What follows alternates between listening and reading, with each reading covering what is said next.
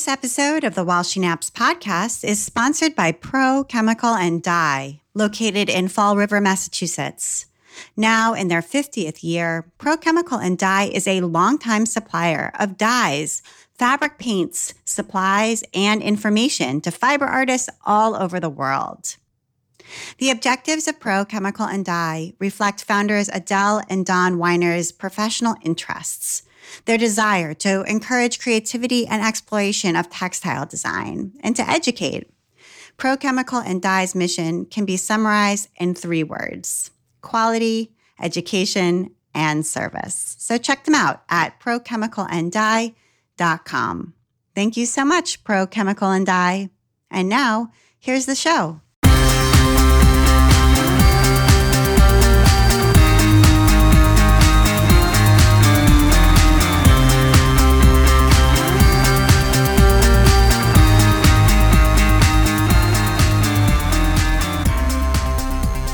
Welcome to episode 139 of the While She Naps podcast.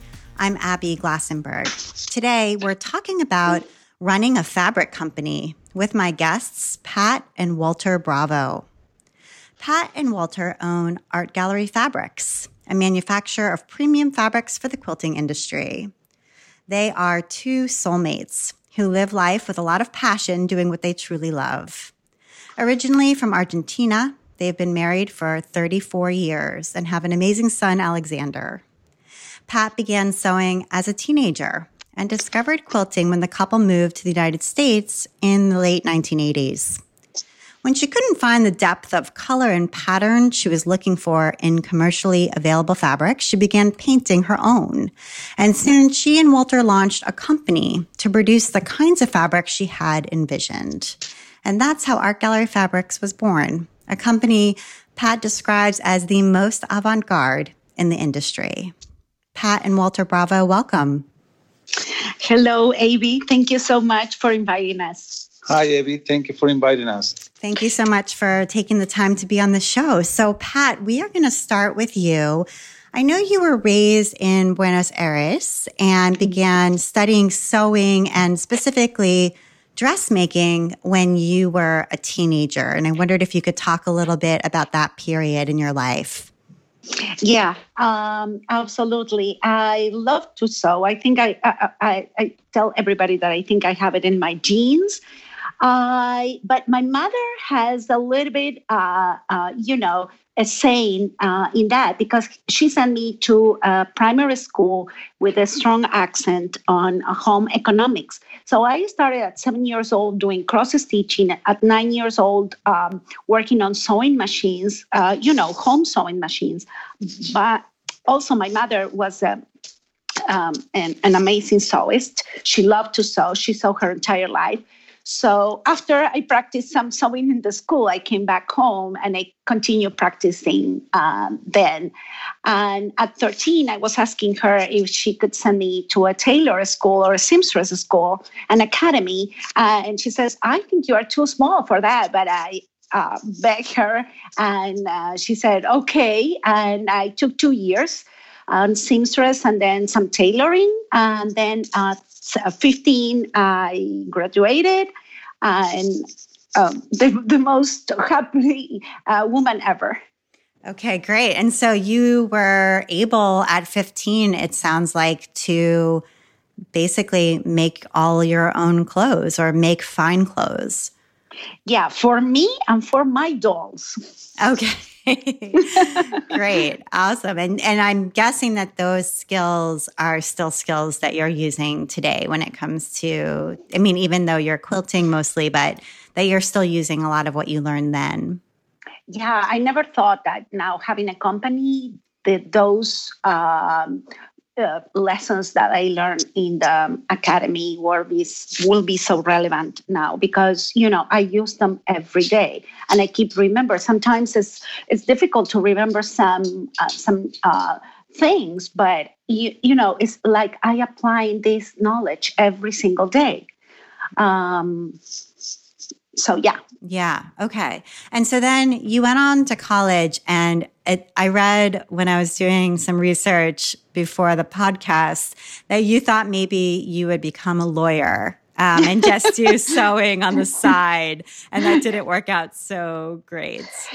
No, no, no, um, no, it didn't work out yet. I, I, I, I course uh, um, 15 courses, you know, three years uh, working on the college in Argentina uh, the university. And uh, but then I, I I realized that this wasn't for me.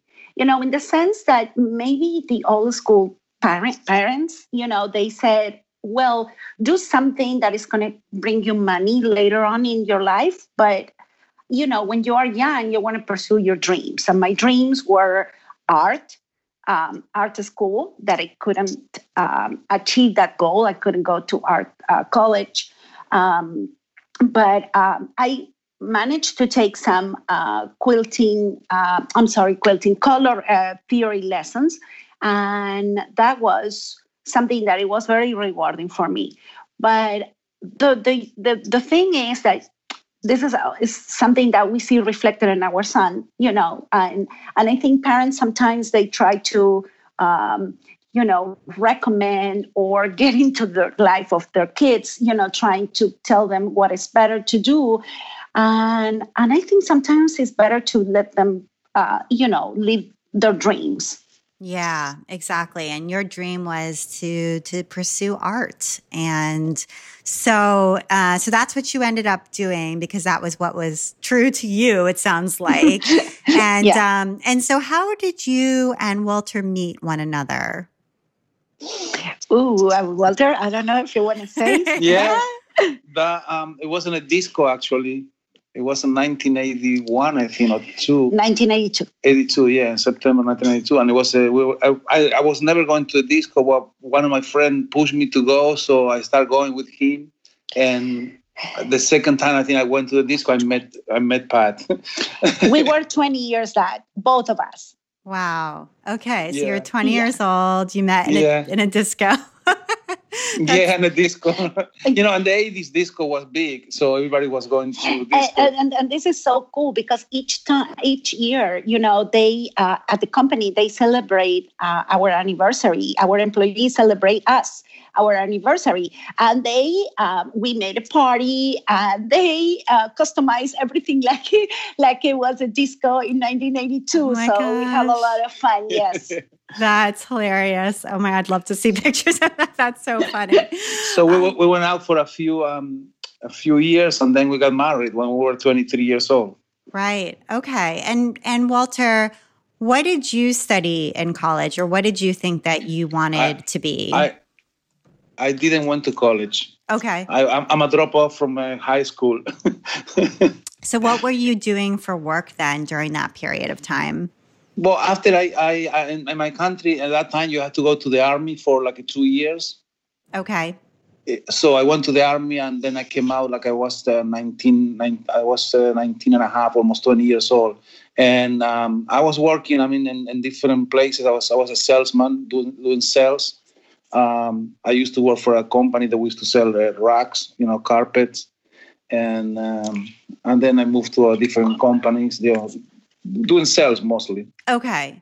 And then in 1989, the two of you moved together to the United States. It sounds like the company that you were working for, Walter, wanted you to open a branch here in the U.S. Is that right? What company? Yes. What were they? What what kind of company was that? Well, that was one of the the the, the rock carpet uh, companies. But okay. um, when we I moved to New York, we were trying to do because in my country, the you know, leather is very famous.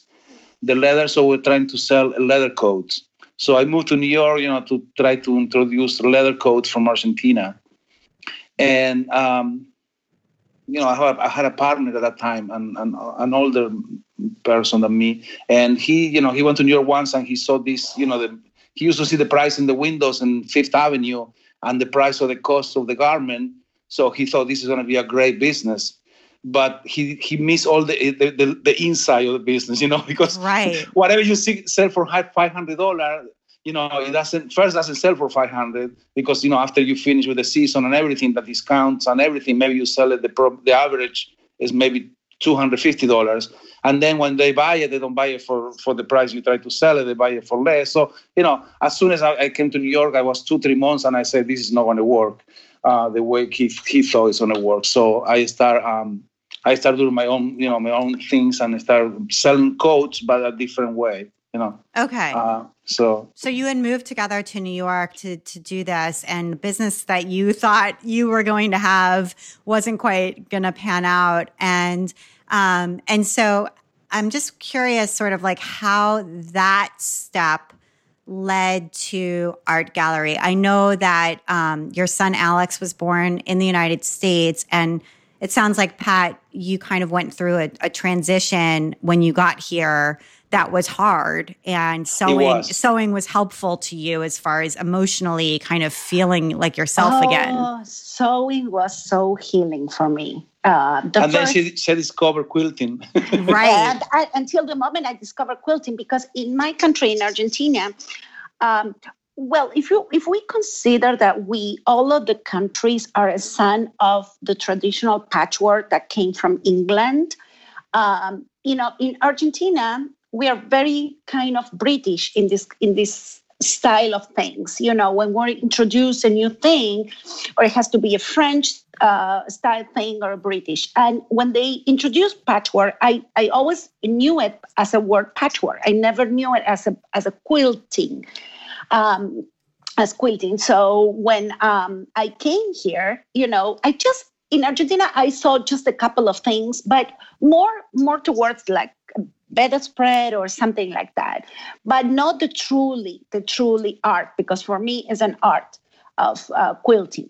So when I came here, yeah, um, after after uh, after he was transferred to this company, I didn't work out. He uh, we started our own company. I mean, he he was working there, and I was, you know, um, established as a truly, uh, you know, housewife, taking care of my family. My son was very very little, and um, the first time I had a chance to sew, uh, to buy a sewing machine, I used, used to buy clothes.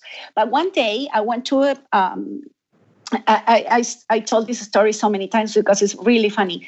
Um, I went to a Joann's and, uh, and I started looking for some fabrics for clothes, you know, for a skirt and a blouse.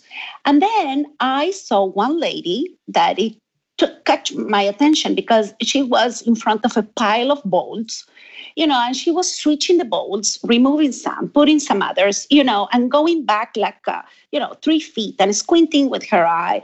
And and then I went to a salesperson and I asked, well, what is she doing?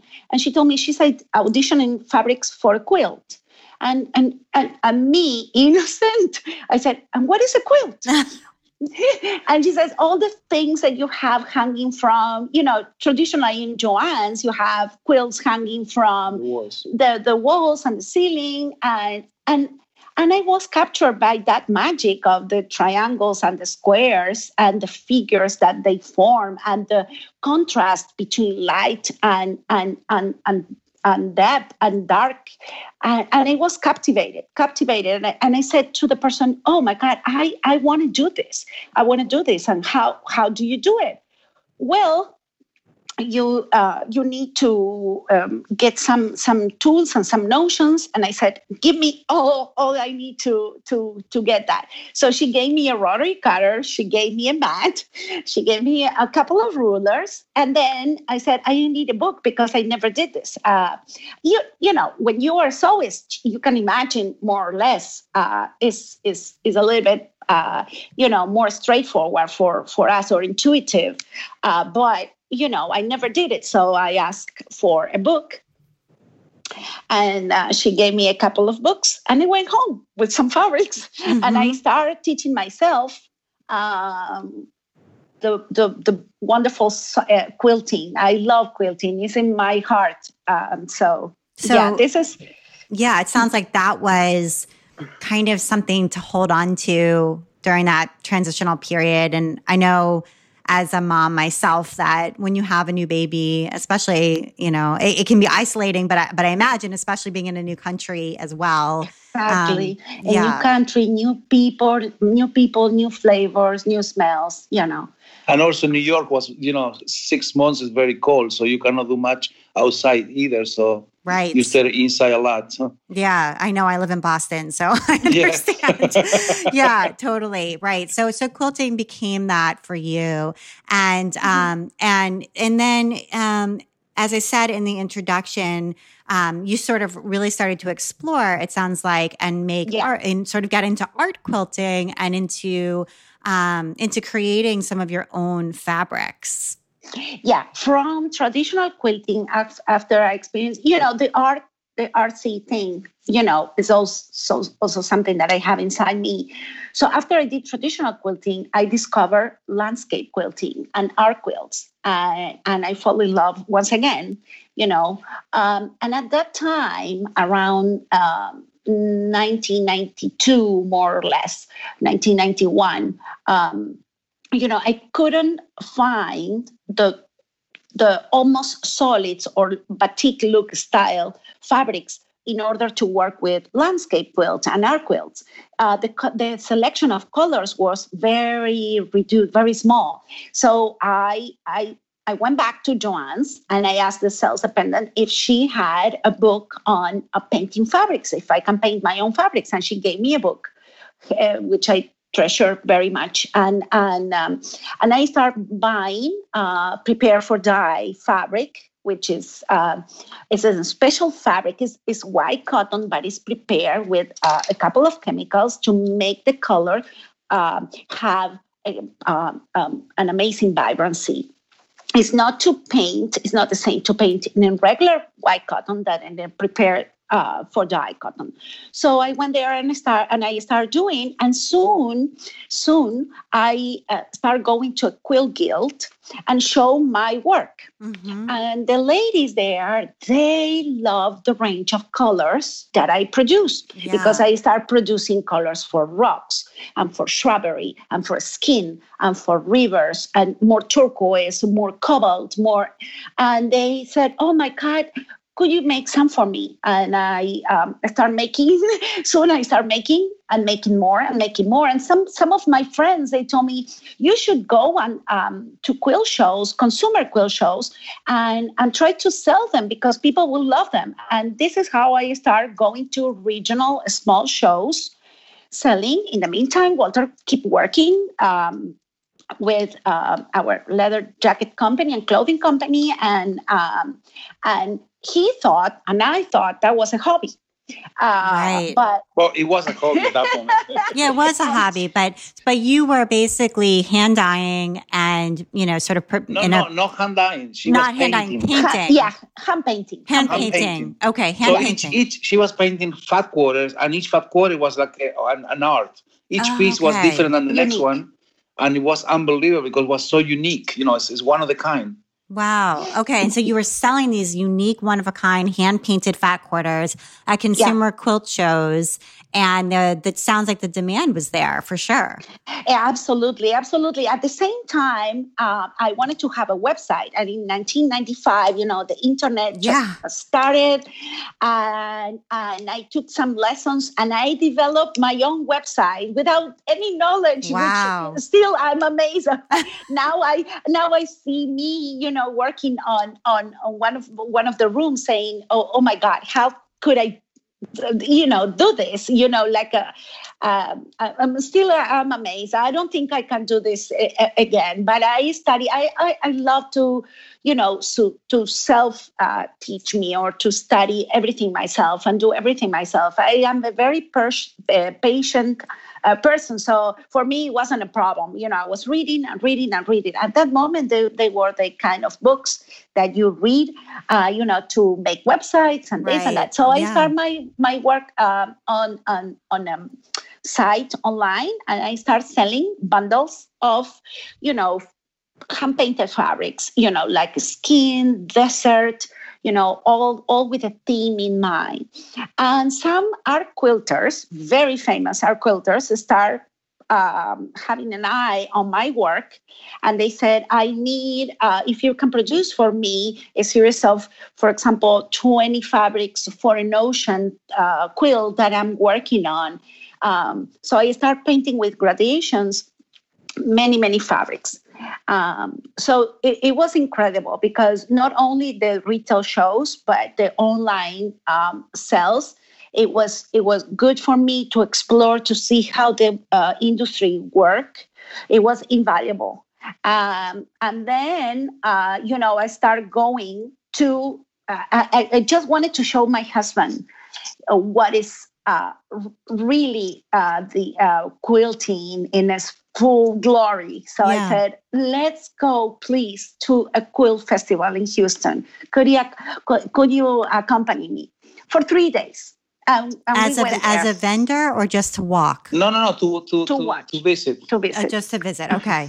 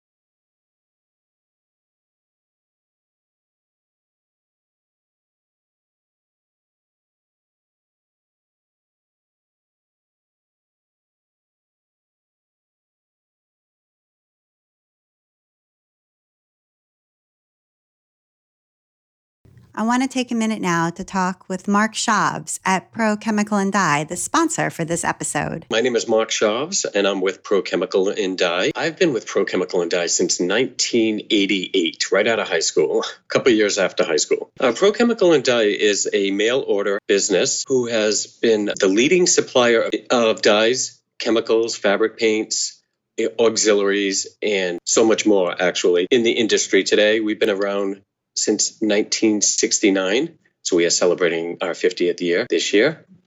And we also ship worldwide. Uh, we have our own line of fabric paints. Uh, we make them in a transparent and opaque form, uh, pearlescent. The nice part about the pearlescents is they contain no metals, so they're a lot safer for the environment. We also have lines of silken fabric paints, which are in liquid form, textile dyes, commercial dyes, which are nothing like anything bought in stores or supermarkets. It's commercial strength, so they are pretty much a permanent dye. Um, and all the auxiliaries and other things that accompany the dyes and paints. Um, we also have workshops here in our, we have a full classroom, so we have workshops, we have visiting artists that come here for uh, anywhere from two days to a week, and students can study with them in our classroom. We also do several trade shows, so we do travel um, to a lot of the quilt shows um, around the country, and we do about 12 to 14 of those a year. So if you don't get a chance to come to any of our classes, you can also visit us um, at a trade show. We bring a lot of, we have a full booth, and a lot of our teachers that we support out there are using our products at the trade shows, teaching classes there also.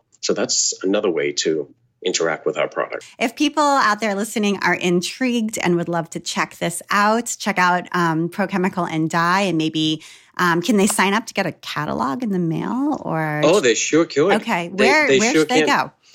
They can go to www.prochemicalanddye.com com and that's and and a. you could also go on there. You can sign up for our workshops. You can sign up for a newsletter.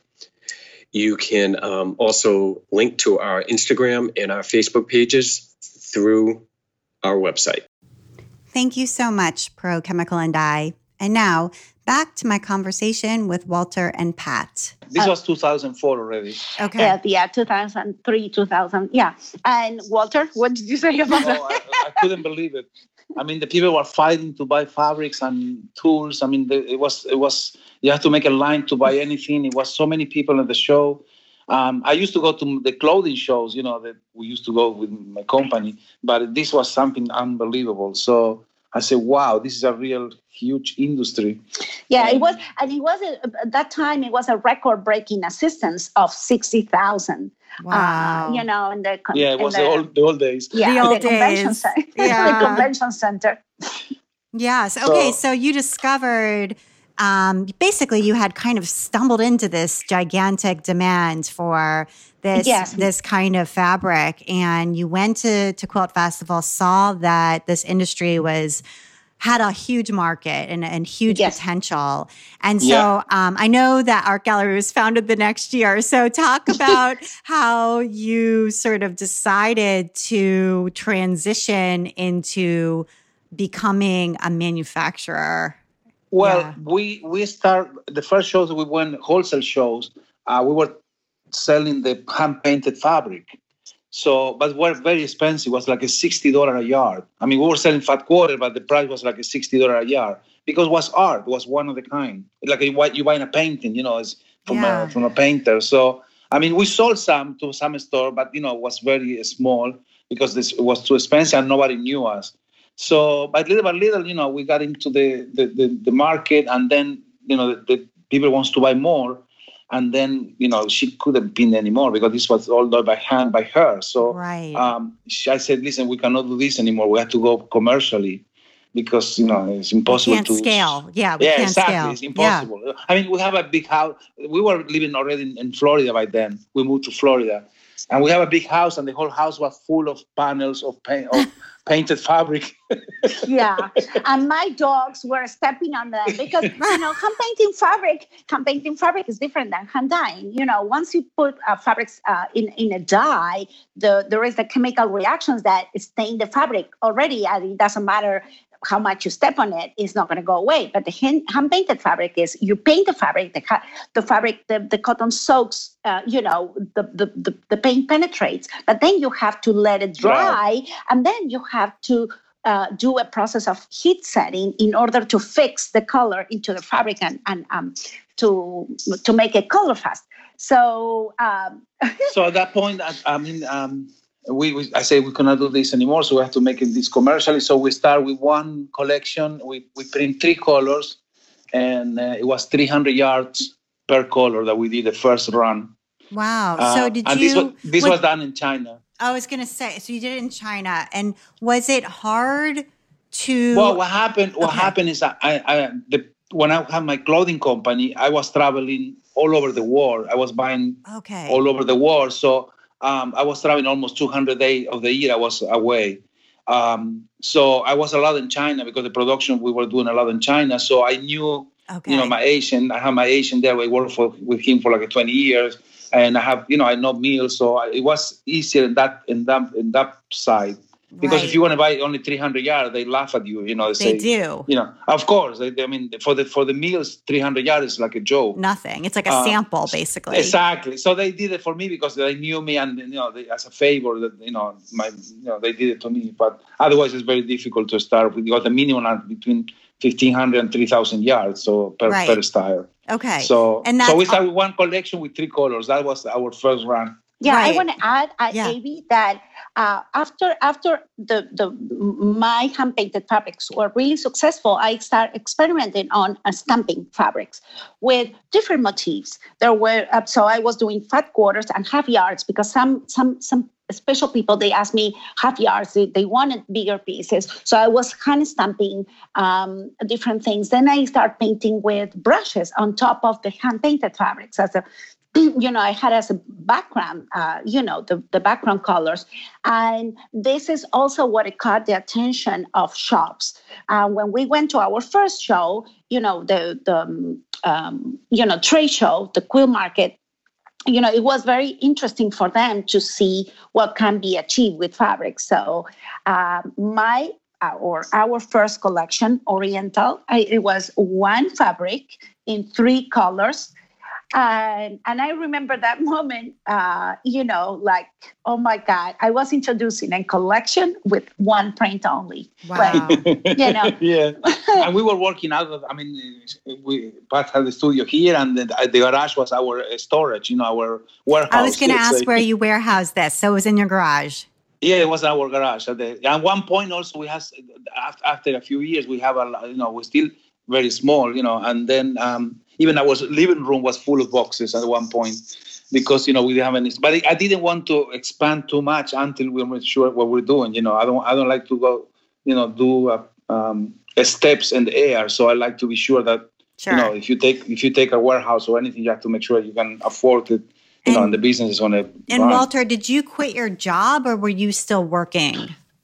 No, no. I, I when we moved to New York. I mean, from New York in 2002 we moved to Florida, and I was commuting still two more years to until we sold the company in New York. Okay. And then I was actually I was retired, but 2004 I was like wasn't working. I was retired already. So because I, I always say I want to retire when I'm 40. Oh wow. And I did it. I was 44, I think, because I was working. You know, I was traveling. I was working very hard, many many hours. I mean, really hard. So I said, when I'm 40, I want to retire. So I did for a few years. I wasn't. I mean, I was doing this with Pat, but it was small. You know, it wasn't that much work. I was going to the gym every day, and right. it wasn't that much to do for me. I did some with my friends, some construction on the side, you know, some business, but nothing major. Okay. And how did you arrive at the name Art Gallery? this is funny. you know, the, all the, the, the, the, fabric used to be in the floor, you know, in the, in the living room and in the dining room. And then my son once came from school, and Pat said, I need to put a name to the company. And she asked my son, I said, what should we call the company? And he say art gallery because it was like a, you're looking at yeah. art. he says, he says, Mom, this looks like an art gallery. You know, it's like all different pieces on the floor. Like the, if you put them on the wall, they will be like a kind of an exhibition. So um, he said, but this is this is an art gallery, Mom. Uh, so that was the name. It, you know, I was laughing so much at that. Um, and I really li- like the name because it encompasses our vision for fabrics, that niche that I was um, uh, trying to fill. Trying to fill that that that that specific hole or niche or gap that I saw in the industry when I started designing fabrics, and I wanted my vision. Um, I'm, I'm, talking about um, you know design, and I wanted to have my vision, and it fits really well because we have a very artsy look. So um, this is how uh, the the company got this the, the its name. name. And when did you first bring in another designer? Was that pretty quickly, or was it just you, Pat, designing for no, the first few years? She she decided for the the first designer was Bari J, and she came to work with us in 2011. Oh wow! So that was from 2005 through 2004, 2011, oh sorry yeah. four um, through 2011 when it was really just you pat doing all the designing yes. yeah exactly exactly uh, and again i have uh, uh, you know i know how to draw and how to paint but i didn't know uh, how to manage um, like um, like a program uh, a design program like an illustrator or photoshop so there i went again and I started teaching myself Illustrator. Um, you know, because for me it was the transition to from hand painted uh, repeat designs in paper to the computer was uh, was coming up so quickly. Everybody was switching from paper uh, to uh, computer. So for me, it was natural. Of course, there were some uh, designs that started, uh, you know, um, sketching in, in paper and, and, pencil, and then I uh, I used to scan. But there, there was in that moment there was a for me it was a revolution because the internet came, uh, better um, you know printers, better um, phones, everything helped you know to to go in the direction that I was dreaming about. Yeah. I mean, you you started Art Gallery Fabric the same year I started my blog. And so I've been, you know, sort of participating in this community for the same amount of time and sort of uh-huh. seen all of it unfold and, you know, a, a, over those years. And you're right that it's been a very um, opportune moment because all of this new technology was really perfect. They sort of perfectly matched for what you, what it is that you wanted to to achieve, um, and yeah. made it really possible in a lot of ways. So, um, so I'm wondering what led you to um, to bring on another designer because now you have a whole suite of designers. And so um, Art Gallery is really different from it being just you. Um, so I'm just hmm. wondering what led to sort of that shift or that change. Well, uh, it, when I started in 2004, I first, I started making, I made my first three collections uh, hand painting the fabrics and uh, you know and, and and and painting over the the fabrics. The first three collections were done by hand on fabric, and then. Um, um, the fourth collection, it was made. It was the first collection that I did on computer, um, and then I we start uh, coming up with two to four collections a year, and and people seems to like the designs, to like the colors. Uh, um, also. So I start going on more and more and more. And, you know, I start to feel a little bit, my brain start to feel a little bit, uh, uh, how should I like say? Like fried. yeah, yeah, you said it. You said it. You said it right. Um, I didn't want to use that word, but, but that that's the truth. Um, so it was too much for me. The, the, the company started becoming very popular and more shops used to buy plus um, the other part it was the quality that maybe we if you want to talk that uh, uh about that later you know it was a it was you know adding up to the things to the demand. So demand more more styles. And and you know i have my own style.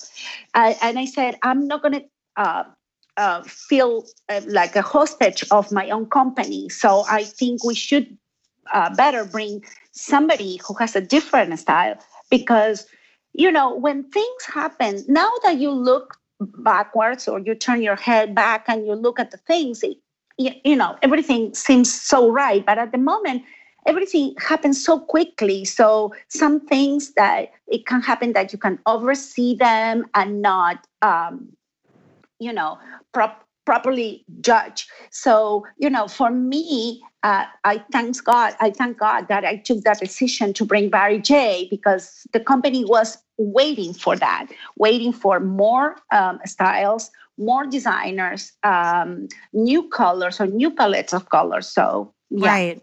Yeah, I like that what you said about not wanting to feel held hostage by your own uh-huh. company. And I think that that's something a lot of people out there can probably relate to that feeling. Um, so, and let's talk about quality. So, talk a little bit about the substrate that um, art gallery prints on sort of the main quilting cotton fabrics. And then we'll talk about branching out into other substrates more recently. Well, I'm going to tell you a little bit, and Walter is going to tell you a little bit. Okay, so when um, uh, for me, it was uh, lucky in, in in a way to found this company because I was on the other side of the counter, like we should say. You know, I consumer. was, I was a consumer. Right. I was buying fabrics because I was a quilter. So I was quilting for many years before I started the company. So I was going over fabric quality, uh, color, um, and design and uh, you know like uh, all the things that make a fabric like so very appealing.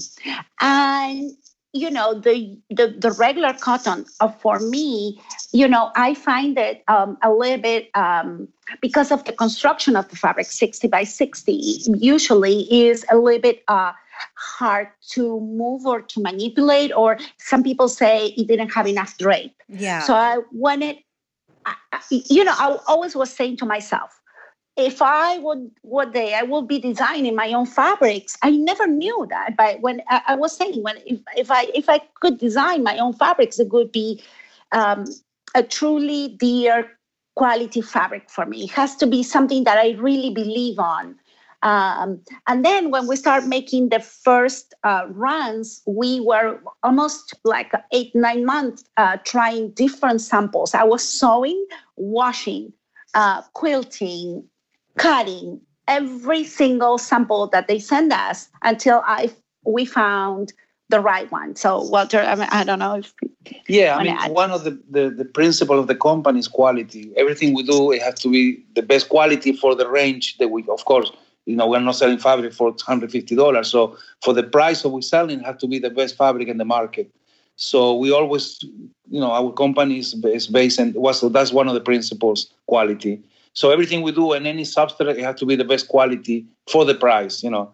Um, so that's the, the, way we did it. And um, and thanks god it's, it's also it's, it's, very good for garment because it's, a, it's, the, it's much softer and the drape is much better for not only for quilting but for garment too. Right, and so the this... shrinkage the shrinkage is very is, is small, almost nothing. Our customer tell us every day like a one percent, sometimes not even shrink, and doesn't fray when you wash it. I mean, it's, it's the construction is, is very tight, so it's, it's a lot of a lot of threads. Right. So this one substrate can be used for multiple types of projects oh, because oh, yeah. right, it kind of goes between and um, and the fabric now is printed where in Korea. In Korea, yes. In Korea, okay. Um, and then you've expanded out into adding other substrates more recently. Is that right? Yes, we did. We extended into uh, knits, which are 95% cotton and 5% spandex, which are for more, mainly for garments and then um, that is woven especially for us. Yes, also, nobody else in the industry has it. So it's a special woven um, quality that we requested because I have to try it. I have to try it. Uh, you know, for me, the knees, uh, you know, bending, all these things was extremely important for me. So we were trying different qualities, but the needs are um, especially woven for our company. Okay. And because you know how to sew clothing, you can really try those fabrics yeah. yourself. Yeah. No, sorry. Yeah. yeah. And, um, and but then, people notice. I mean, we, we see our, we get emails, I mean, comments every day, our, our quality and how happy the customers are with what the products we deliver. So, mm-hmm. I mean, it pay off. You know, in the beginning it was hard because I know people are looking for price and we were always, you know, the most expensive one and the most expensive side. But after they try the product, they understand why. So they don't mind to pay another, you know, 40 cent or 50 cent or a dollar if they have to because of they they understand the quality is different. Right. Yeah, when we founded when we founded the company, when he proposed me to found the company together, we base our work in uh, three things. You know, it was first quality, quality, quality, quality. Something that you know we we didn't find in in the industry uh, uh, so far. So the second thing is good design. Good design, artsy design is a special, you know, niche that we Colors. feel. And there, and yeah, the third one that it has something that people tells us, you know, that we keep achieving uh, uh over the years that the fabrics uh, are timeless. They seem, they, for example, they look at the collection from us from uh, 2011 and they think that we launched it like last month. So that freshness, that um, you know, young looking look, if you want to say. I mean, uh, these are the three principles, and we these are these three principles are not negotiable. and one more is service. We we, yeah. we we give our customers, I think, the best service in the market. Okay. I mean, we ship in 24 hours. Our order, everything ship in 24 hours, and we keep inventory for the stores. I mean, we reprint collection, which nobody does anymore. Yeah. we keep collection running for years, which for, for some customers is very important. Yeah, we have a different approach in that regard. Yeah. Yeah, let's talk a little bit about that then, um, because uh, there are companies out there that do no reprints. Um, and, you know, that can cause problems for shops, for example, who have made a sample or are doing a kit club or something like that. And then the fabric is no longer available. Um. And same thing for pattern designers, where the you know the the quilt on the front of their of their pattern, you can no longer get the fabrics for it, and customers say, "I want to make that one," and you say, "Well, you can't get those fabrics anymore." So, um, talk about that decision to reprint because there's also some risks involved, right? To to decide. I mean, there's a there's a reason why companies don't do it. Well, of course, it's, it's, uh, in business always is a risk. You know, you you you you you're taking a risk every day but um, we believe in the product, so we don't we don't we don't mind to put our money into the product because we know if it doesn't sell today, it's going to sell tomorrow, the next week, or the next or the next month. And we are reprinting items from seven years ago. We're still reprinting and selling every day. Okay. So you know, it's it's like a, like Pat say, the, the, the design and the colors we use is so advanced that if you say this collection was launched today, you wouldn't know, you wouldn't notice the difference. You know. Right, and and in, the, know, in the beginning, oh, in the ahead. beginning, sorry, in the beginning was hard because some people say, "Oh, these colors are not like a purples or colors that we use in the beginning." They were saying, "No, who's going to buy these colors?" You know, they were too advanced. But now, you know, they the, the market catch up to our design. Let's say. Mm-hmm. Yeah. And so I know clearly timelessness is something that you're looking for when you are choosing artwork. And I'm just wondering what other qualities are you looking for now when you bring on a new designer? Because I'm sure so many people, it's their dream to be an art gallery fabric designer. And so when you are, you know, reviewing portfolios or considering bringing somebody on, what else besides obviously their ability to create timeless designs that will last um, are you looking for? Well, sorry. Yeah, no, well, first we try to to have designers that don't compete with each other, because we think if they compete with each other, you know, nobody wins.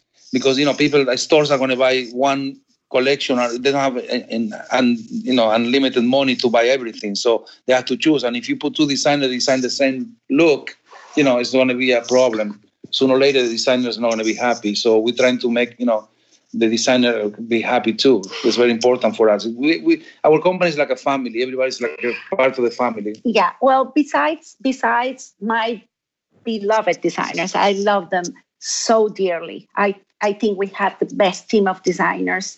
Uh, all of them are incredible, incredible. Uh, the, we have submissions every day every day. Yes as, as you say as you say Abby, you know a lot of people want to dream to be an art gallery fabric designer.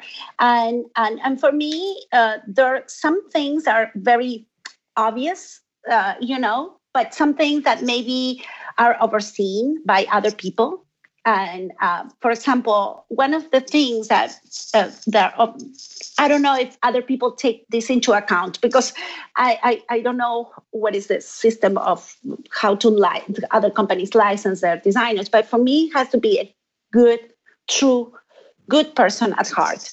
Um, it is so important because you establish a relationship, a very healthy uh, relationship. Um, the second is that for me, the designer has to do and uh, you know fly free uh, and do whatever they want. Um, I know that there are some other companies that are actually established or try to frame the designer's work with some colors and doing some designs and removing some artwork and changing colors and doing all that. But for me, the most important thing is when you do something that actually makes you happy, you do it better. You do it great. So as as I, uh, you know, flew with my designs, I tried to, you know, liberate my mind and, said, "Let's go. The sky is the limit." I actually, this is a condition. Uh, also non-negotiable. I never would say to designers what to do. You know, you know, they do their own style and yes, that what Walter said it was it, is very important because this way uh, the selection when when we try to license the designers is not overlap uh, over, uh, overlap the looks because that that would be a problem. But um, but I let them uh, design uh, the first the first the first uh, you know uh, I don't know case, but the first examples uh, we have this is Bari J. Bari J is an amazing designer, uh, an amazing designer. But when she was designing for other companies, they truly didn't let her fly and do whatever she wanted to do. So when she came to me, she was very timid in her approach of what are you expecting from me? And I said, I'm expecting that you fly and you do whatever you love. And the evolution of Bari J designs from 2010 um, to 2011 to now is incredible.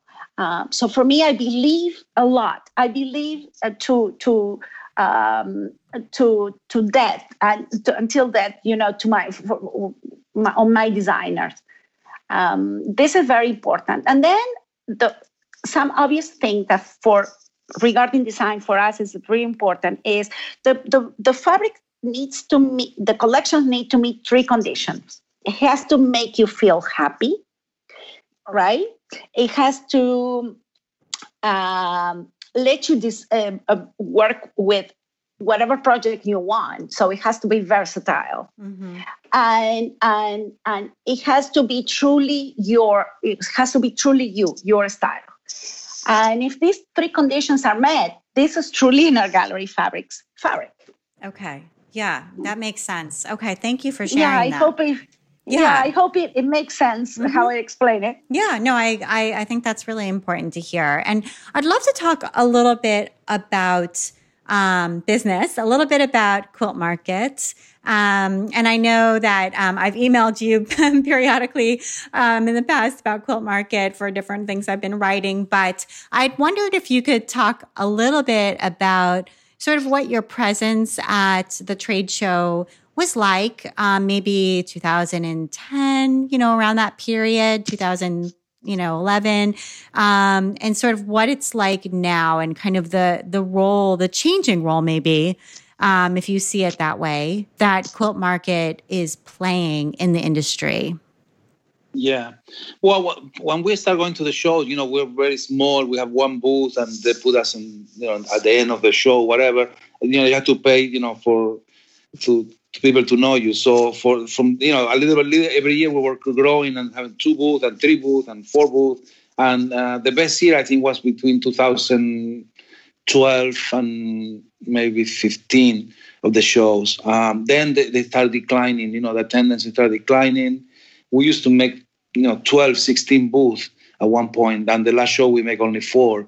So we see the declining in the in the show's uh, attendance. Um, part is because you know people doesn't want to travel that much anymore and it's expensive to travel and the other part is a lot of people they do things online now they don't want to you know they can do it at any time from their house or their store so um, it's changing that it's not only our industry all the shows are changing every right. industry right but it's still do you feel like it's still important to be there and is there a component about sort of I don't know. I almost feel like there's a performance part of it. I mean, there's networking in person, but there's also almost like an online piece of it too. And I don't know if you felt like that online piece is important, the pictures that get shared and all of that. Yeah, for now, right now it's more, more mostly like a marketing tool the show. I mean, actually, I mean, it's not that much sell that you do at the show anymore. Uh, because the sales also it changed also the, the the launching of the collection before used to be done at the shows. Now it's done before the shows or between the shows. So it's, it's not before the customer used to go because they can see it only at the show. Now they see it before. So it's not uh, the need to go to the show anymore to see a new collection. And um, so mostly for us, it's like, like a marketing tool right now. I mean, you take orders, but still, it's you know, it's not like it used to be. Right. And um, art gallery fabrics, I think uses Instagram incredibly well. I think your Instagram is always beautiful. Thank it's you. It's always up to date. There's always new content there. And I just wondered if you could talk a little bit about your Instagram strategy because I look at the, the Instagram feeds of all the different fabric companies. And frankly, there's some that really aren't using Instagram almost at all. Um, and there's some that are absolutely fantastic. And Art Gallery yeah, you're so right. Art Gallery is one of the fantastic ones. So I guess oh, talk, talk a little bit about your strategy there and, and the role that Instagram is now playing in your business. Uh, well, uh, marketing is an area that I also oversee. I see uh, design, the creative department, design and um, marketing, and Walter oversees uh, commercialis- production and commercialization. So marketing is, is extremely important for me. Uh, I was reading one day that uh, there is a company that the, the owner forces everybody to, uh, you know, to have a basic knowledge about social media because they can add you know, more uh, feedback to the company how the social media uh, of the company is done. So it, it became so overwhelming the amount of information and data that you have. And when you have to try to convey your message, you know, it, it, it is extremely difficult. It's like a very noisy, you know, you have all these millions and millions and millions of, of posts and, and, and text and comments and likes. And, and people sometimes get, uh, you know, like overwhelmed by all that. But for, for, for us, uh, marketing is really important because it's the way you introduce yourself as a company to the consumer. And even though most of the companies or many companies don't do a direct uh, targeting to the consumer, maybe they make it to the shop.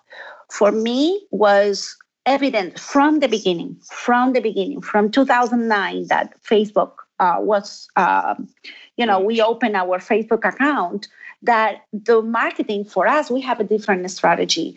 Our marketing is always for the consumer It's always for the consumer because the consumer is the one that is is going to buy end up buy the fabric for us we both think the same way you know it doesn't matter how many shops you sell the fabric but if a consumer don't like it and want or they don't go and buy it what's the point of that? So for us you have to convince the consumer and you have to convey your message to the consumer even if we are wholesalers. Right. So you yeah. really you really understood that what social media was going to do, even though you're wholesalers and you don't sell direct to consumer, was that you were going to need to talk directly to your consumer. Exactly. Even exactly. though you couldn't sell directly to them and they were going to need to go to their local shop or go online to an online shop to buy the actual fabric, but they could demand it or search for it. Yeah, yes. it was it was our marketing strategy is very intensive uh, intensive. For me, it's a, it's a great tool. It's a great tool. It's a great opportunity to convey your message. And, and from very early on, I was, I, I think we were using this to our advantage. Uh, I have an amazing team of uh, uh people working with me in the marketing department. And, uh, you know, it, uh, our vision from the beginning, it was always to talk to the consumer. Yes, of course, we talk to the shops too. We have different separated newsletters and and and, and messages and blog posts and uh, different things on Pinterest for consumers and for shops, and they recognize themselves because they see when we talk to them, it's a different language. But mainly, it's always, always, always the consumer. The consumer is king. The consumer is king for us. Yeah, that's right. And in the days of social media, where we are right now, the consumer is at the center. And so yes. I think you were early to recognize that. And I, I think that that's right on. So yeah, I remember. I remember when, uh, for example, in uh, in 2008, uh, I was thinking to come up with all uh, quilting patterns and sewing patterns in PDF. And people at that time, they were telling me, Are you crazy? You know, shop owners, how am I going to sell this?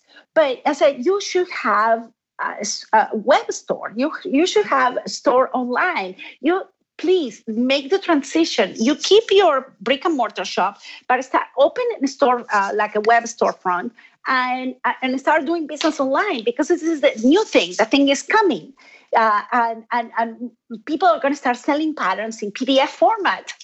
and people laugh at me, I remember. Yeah, I bet. And um, and now, I mean, you've been really great about embracing video. Um, I mean, it sounds like technology, it, rather than making you feel resentful for the good old days or nostalgia, you know, sort of it excites you and you just sort of run forward toward it instead of trying to Abs- run away yeah, from it. absolutely, absolutely. No, no, no resentful at all. I think the new thing, the thing that is coming is what we have to go for. I think the uh, you know, companies need to adapt to the um, emerging tra- uh, trends and the changes, the emerging trends, the changes, everything. Of course, if not, I think well you're gonna gonna be left behind if you don't do that if you don't go with the with the with the with the changes that we are seeing this and, and it's so unfortunate ab that many brick and mortar shops are closing every single day because of this. And it's so uh, disheartening for us. You know, it's like because we work for the independent quill shop. As you know, we don't sell to change to chains. We we have a lot of offers to sell to chains. We we always we said no, no, no because we work for the independent quilt shop. But if you don't embrace that change, you're going to be left behind.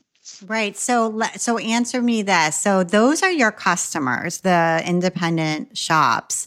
And what you're saying is they're closing, they're suffering and they're, I mean, not all of them, but uh, some portion of them are closing. So it, is your customer base shrinking? Well, uh, the, what happened is that some some um, there, some are closing, some new are opening. Some like a younger generation is opening the store, but also the online the online, online community is growing a lot. That's so why we keep growing. A lot is, is moving. You know, the, the, the, business is moving to the online um, community. So um, so we are preparing more marketing material for online shops because more, more more online shops are opening and they try to you know to compete. Uh, so more brick and mortar shops are closing but uh, closing but you know there is like a switch. We are seeing like a big switch now mm-hmm. of uh, of how things are. also, also on the quill store a lot of a lot of stores are you know they, they the owner maybe is a, a, lady that's you know that's been in the store for many many years but now they're bringing the daughter or the granddaughter to work at the store, and now they see that the, the, the sewing is, is getting uh, strong, so they start bringing uh, fabric for sewing. So that way they can stay, you know, uh, competitive and maybe quilting not selling that much anymore in the store, but they, they start selling now clothing uh, fabric. So they're selling the knits or the rayons or you know different kind of fabric, the denims, different fabric that they can they can sell to a, a new uh, audience. Yeah, let me tell you an example, Amy. Okay. You know, years ago, you know, before like maybe I don't know, 2009, something like that. Uh, we have we were going to market and we were taking care of the customers. Walter, you know, um, my son and and me and the employees taking care of customers. And customers used to come um, ladies um, a little bit uh, more conservative that they didn't want because everything is happen it start happening with the miracle of Amy Butler. Uh, that for oh, me sure. is is the pioneer, is the, oh, yes. the, that amazing woman that started the whole big change in in regarding fabric design. So people, some people were a little bit afraid of bringing that, so they keep uh, bringing more conservative, if you want to say, uh, styles of uh, fabric collections. And the ladies came and see and talked to me, and I always told them, please open a small section in your in your shop, like a I don't know, 20, 30 bolts of modern fabrics, mm-hmm. and bring some modern quilting patterns and hang them there. You know, soon those ladies that come to your shop, they're going to tell their, their daughters that they might be in the 30s.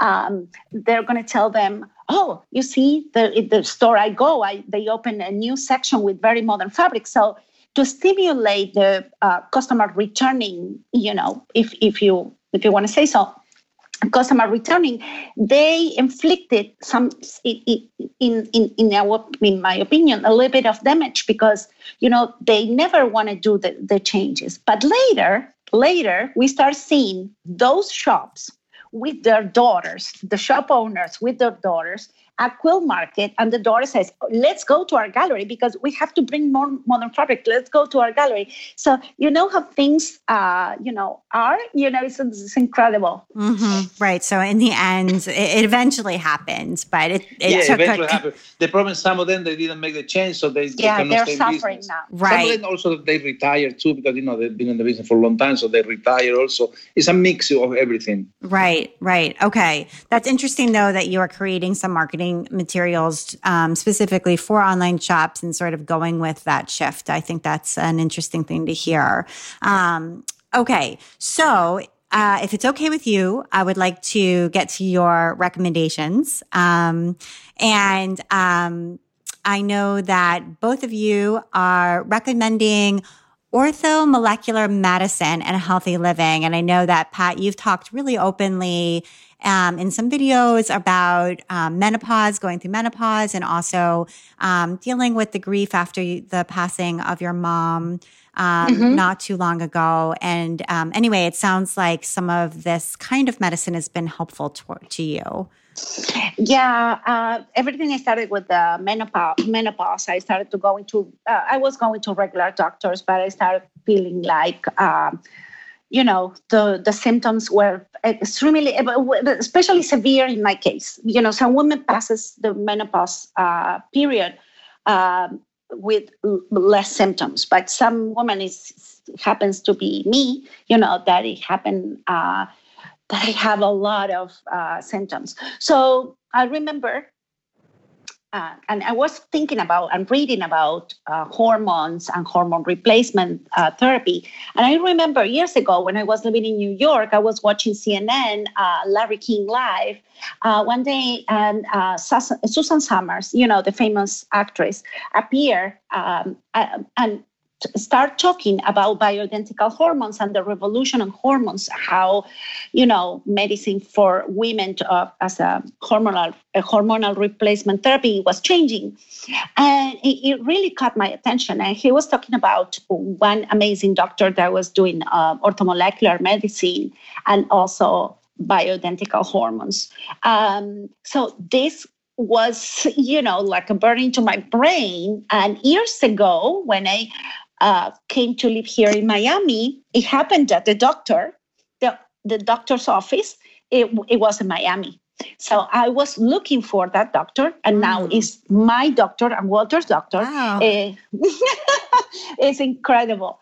Um, and, and he is a specialist. He's a doctor, he's a regular doctor, but also he's a specialist in orthomolecular medicine that treats you with uh, vitamin um, and nutritional supplements before going to a regular medication or a regular medicine. So it was a whole, it's an eye, it was an eye opener because we start changing our lifestyle. He started putting me on um, bioidentical hormones, and and now my life has changed completely. Um, I am doing so good. Still, my hair was a little bit falling, but you know, I'm I'm I'm working on it. I'm working on on some um, uh, choices uh, to to grow my hair back. But regarding physically, I I I feel like really really well and also in walter's case uh, he had a, just a tiny tiny problem on uh, on the thyroid and uh, he he never prescribed the regular synthetic hormone. Uh, he prescribed bioidentical hormone. So it was molecularly made for the human cell, uh, is made from vegetables, uh, and it really works as a regular um, hormone. So orthomolecular is something that all people should go into because it's very natural and now it's complemented with the anti-aging uh, medicine that is so popular now um, your nutrition is your medication. Nice. That is good to hear about. And I think it's mm-hmm. really hopeful as well, um, yeah. because I know you're not alone in going through some of that. And so, anyway, I, I also really appreciate your willingness to be open about it and share about it because um, it makes other people feel less alone as well. Oh, so I hope I could help. I could yes, help. I think that's really brave too. And you both wanted to recommend as well documentaries. I love watching documentaries. There's, that's my favorite kind of movie. Um, and on history and why humanity keep making the mistake, same mistakes over and over again. But isn't it right, Abby? It's true. Humanity, keep, yeah, humanity keeps making, uh, you know, it's frustrating. Uh, it's frustrating. it is. Absolutely. It is like we never learn. It's yeah. like we never learn. Uh, well, especially because I love history. I always think, uh, try to uh, make Walter uh, or incline Walter to to watch documentaries or read history books because it says for me history keeps repeating itself. We never learn. Uh, before we have gladiators, now we have ISIS, you, you know, doing menace. So you know things that like uh, humanity does they, they don't learn from the mistake they did in the past. I know. Uh, it's disheartening. You're like why? Yeah exactly. And and let me let me recommend all the all, all your audience that youtube is the best place to go for documentaries on history and all that. You know now our tv is is is uh, YouTube all the time. Yeah. Oh my gosh. When I I love YouTube. No, I agree. I actually never watch TV, so yeah. I only ever watch YouTube. yeah, I hear you on Netflix. Yeah. yeah. exactly. I know it's it's it's interesting how those habits have completely changed. Um, some from you know when I was a kid too, but um, and then Walter, you like to read books about entrepreneurship, as do I um, and about creativity and um, and about how social media is influencing our behavior, which it certainly is. Yes, I do. Yeah, I, I can. I try. I mean, I don't have that much time to to read, you know, a lot, but um, I I read as, as much as I can. So mm-hmm. um, I read on the phone sometimes. You know, it's, it's, it's, it's it takes a lot of time, and we work long hours too. So it's not like you know we, we we we have a long day every day. I mean, we put everything into this company, and we, uh, we know, put our heart and soul. Yeah, heart and soul. every work. single minute of it. Yeah, and I will note that we are recording this interview at eight o'clock at night um, because that was the best time for you, um, yeah. which says something about your day and how your time is allocated. So, um, yeah. so that speaks to that for sure. Um, yeah. Well, Pat and Walter, thank you so much for taking the time to be on the While She Naps podcast. It was really wonderful talking with you. Thank you so much for having us. Yeah, really, we appreciate it. Uh, we appreciate you and your very popular podcast. But uh, that let me tell you that uh, I listen to every single episode. Oh. And yeah, um, yeah, um, I'm, I'm, you're amazing, Abby, oh. and uh, and I love your work. Okay, thank you so much. You're making me blush. yeah, very, yeah, you're a reference for this industry, and a lot of people are um, um, I'm sure that they they they they pay attention uh, to what you say. You have your your voice is very important for our industry. Oh, thank you so much. That really means a lot to me. Well, um, you've been listening to the While She Naps podcast. I'm Abby Glassenberg. Visit my blog, whileshenaps.com, where you can sign up for my email newsletter to get the best in sewing, blogging, and small business delivered right to your inbox each week. This episode was sponsored by Pro Chemical and Dye. Pro Chemical and Dye offers a variety of visiting artist workshops throughout the year. These workshops range from two to five days and allow students to explore the use of dyes and paints to create one of a kind cloth and fibers. Pro Chemical and Dye is also a vendor at a number of quilt shows, so visit their website to see the current list of shows on the road. They'd love to have you stop by and see their products as well as a demo or two. To learn more about the products and workshops offered by Pro Chemical and Dye, visit them at prochemicalanddye.com and use the discount code WSN10 when you check out to receive 10% off your online order. That code, one more time, is WSN10. N10, that's the number 10, when you check out to receive 10% off. Thank you so much, Pro Chemical and Dye. And if you enjoy the show, tell a friend about it. Thank you so much, and I will see you next time.